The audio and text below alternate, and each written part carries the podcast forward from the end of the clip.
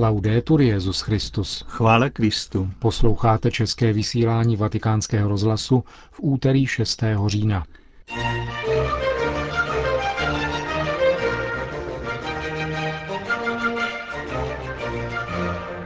Benedikt XVI. dnes na biskupské synodě o Africe přivítal patriarchu etiopské pravoslavné církve Abuna Paulose, který k synodálním otcům promluvil. V závěru pořadu vám v rozhovoru s monsignorem Ravázem přiblížíme nedávno skončenou konferenci o vztahu přírodních věd a víry. Dnešním pořadem vás provázejí Milan Glázer a Josef Koláček. Zprávy vatikánského rozhlasu. Vatikán. Dnešní všeobecné zasedání biskupské synody ve vatikánské synodální aule za účastí Benedikta XVI. Se neslo ve znamení ekumenického dialogu. Papežovo pozvání promluvit k synodálním otcům totiž přijal patriarcha etiopské pravoslavné církve Abuna Paulos. Etiopská pravoslavná církev je nejstarším a také nejpočetnějším křesťanským společenstvím na africkém kontinentu. Její počátky spadají do roku 34 a má historickou návaznost dokonce na židovskou obec, která je v Etiopii přítomna tři tisíciletí. Na území Etiopie, která je 14krát větší než území České republiky, žije více než 75 milionů obyvatel. 58% tvoří právě pravoslavní křesťané, katolici 0,8%. Přibližně 30% obyvatelstva představují muslimové a 12 stoupenci afrických přírodních náboženství. Pravoslavná církev v Etiopii má 50 tisíc kostelů a 1500 klášterů.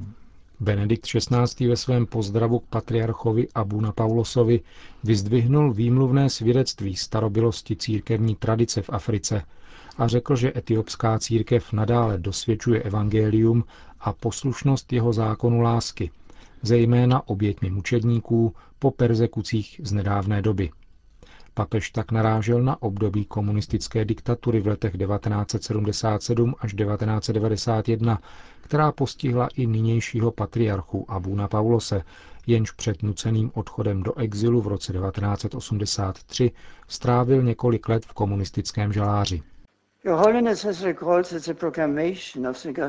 Vaše svatosti, řekl Benedikt XVI. etiopskému patriarchovi, hlásání evangelia nelze oddělit od úsilí vytvořit společnost, která bude ve shodě s boží vůlí a bude respektovat důstojnost a nevinnost všech jeho dětí.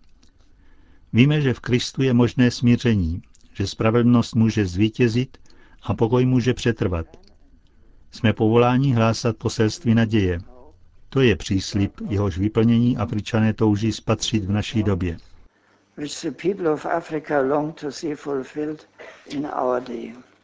Patriarcha Abuna Paulos ve své promluvě nejprve přiblížil dějiny etiopské pravoslavné církve v rámci historie křesťanství v Africe.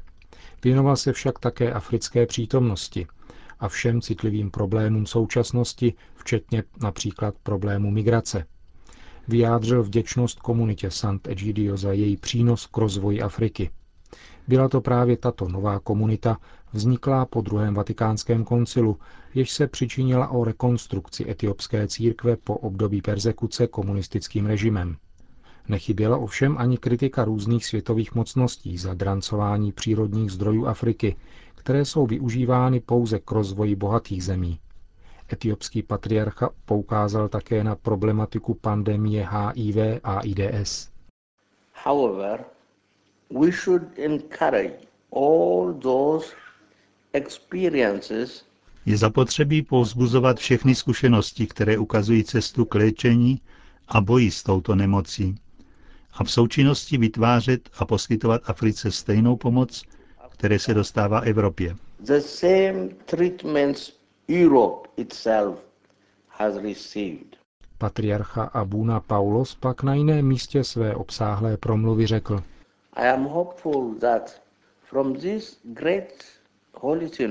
Doufám, že z tohoto velkého synodu vzejdou etické směrnice a řešení pro naši milovanou Afriku. Jako náboženské a církevní představitele nás tíží zvláštní odpovědnost. Musíme uznávat a podporovat to, co nám navrhují lidé, pokud to pokládáme za nezbytné. Ale musíme také naopak odmítat jejich návrhy, pokud popírají úctu a lásku k člověku, která má své kořeny v Evangeliu. Od křesťanů se totiž skutečně očekává, aby byli zvěstovateli proměny, přinášeli spravedlnost, pokoj, smíření a rozvoj. Peace, and development.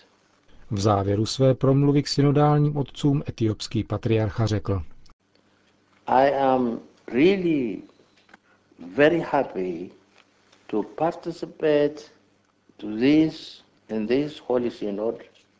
Jsem opravdu velmi šťasten, že se mohu účastnit tohoto synodu katolické církve o Africe. Jsem Afričan, má církev je v Africe nejstarší, je církví mučedníků, svatých a mnichů. Nabízím svou podporu jako přítel a bratr tomuto nasazení katolické církve o Afriku. Děkuji jeho svatosti Benediktu XVI. za pozvání a přeji mu dlouhý život a službu bohatou na plody. Mluvme o evangeliu Ježíše Krista k srdci Afričanů a Ježíš se do Afriky vrátí, jak to učinil, když byl dítětem spolu s panou Marií. A s Ježíšem se vrátí pokoj, milosedenství a spravedlnost. Kéž Bůh žehná církvím v Africe a jejich pastýřům. And their communities as well. Amen. Řekl 74-letý etiopský patriarcha Abuna Paulos ve Vatikánu na zvláštním zasedání biskupské synody o Africe.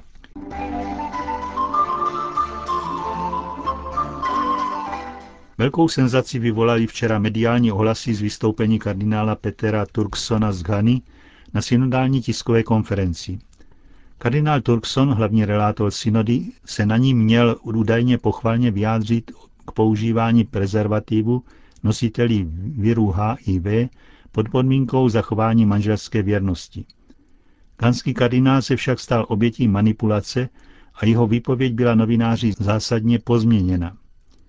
Kardinál Turkson v podstatě jenom řekl, že v Africe je hlavní odpovědí na epidemii AIDS používání retrovirálních léků a také používání prezervativů. To poslední je však značně rizikové a je účinné jenom při zachování manželské věrnosti. Ani tehdy ovšem, dodal kardinál, nedává používání prezervativů jistotu, protože ty, které jsou vyváženy do Afriky, nejsou kvalitní, bývají vystaveny vyšším teplotám a nezřídka dochází k jejich porušení během použití. Kdyby ke mně přišel někdo, kdo je nositelem viru HIV a ptal se mne na radu, nebral bych na lehkou váhu možnost poradit mu zdrženlivost od sexu. Někteří by v takových situacích radili použití prezervativu, aby se zabránilo šíření nemoci. Ale, jak jsem jí řekl, v naší části světa je jejich používání velmi rizikové. Kardinál Turkson dodal, že používání prezervativu dává chudým falešný pocit bezpečí, který je příčinou šíření choroby. Proto zároveň vyjádřil přání, kdyby se ohromné náklady vynaložené na prezervativy pro Afriku využili spíše na snadnější zpřístupnění antiretrovirálních léků v zemích Afriky. Během pondělního všeobecného zasedání synody se ujali slova představitelé církví z jiných kontinentů.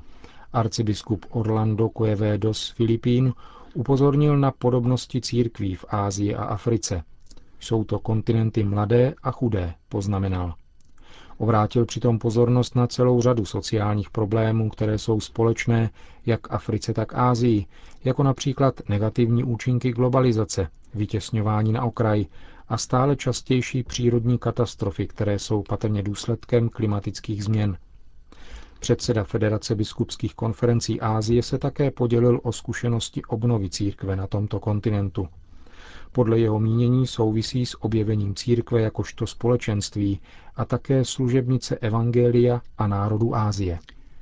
Potom australský biskup Peter William Ingham promluvil jménem církve v oceánii a poukázal na svazky, které spojují oba kontinenty.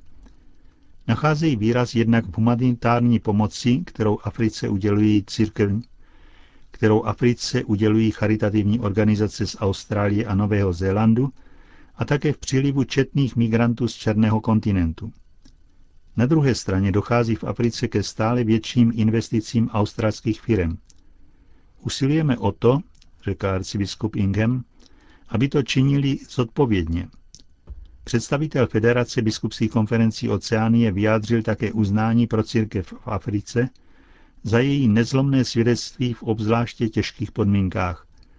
Hluboké vědomí povolání k evangelizaci vašich kultur způsobuje, že kdykoliv narazíte na těžkosti ze stran vlád či jiných náboženských tradic, jenom to prohlubuje vaši víru, naději a lásku, poznamenal australský biskup. Řím. Minulý pátek se ve francouzském kulturním centru svatého Ludvíka konala konference na téma přírodní vědy a víra. Součástí konference byla veřejná diskuse na toto téma mezi předsedou Papežské rady pro kulturu monsignorem Gianfranco Ravázim a profesorem Axelem Kánem, genetikem a prezidentem Descartovy univerzity v Paříži. Profesor Kán, přestože sám sebe označuje za agnostika, řekl, že jeho úsudky se v posledku zhodují s tím, co na toto téma říká katolická církev.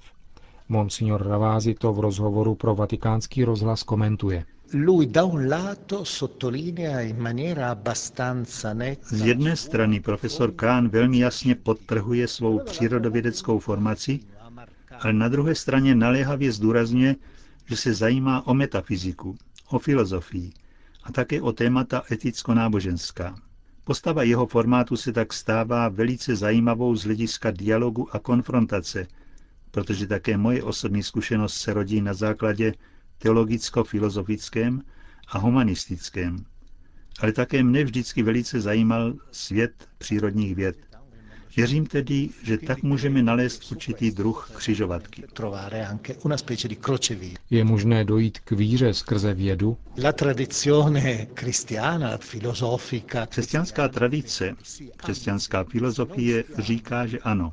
A dokonce vezmeme-li v úvahu tvrzení svatého Augustína, že víra, která není myšlena, neexistuje, pak je zřejmé, že rozum a víra se musí setkávat nepřetržitě.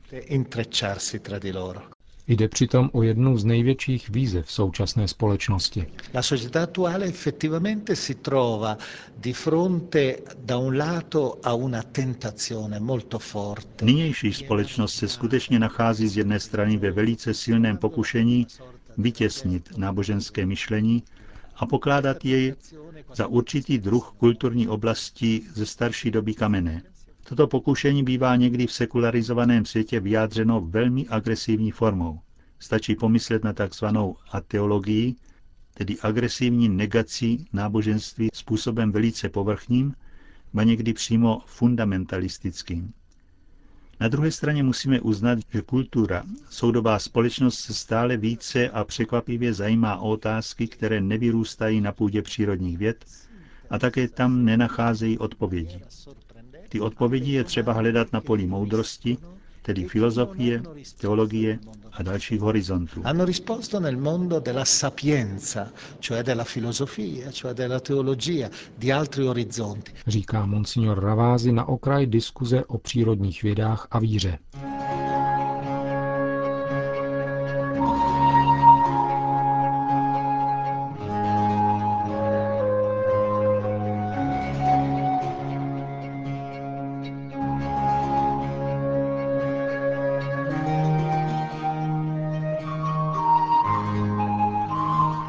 Končíme české vysílání vatikánského rozhlasu. Chvála Kristu. Laudetur Jezus Christus.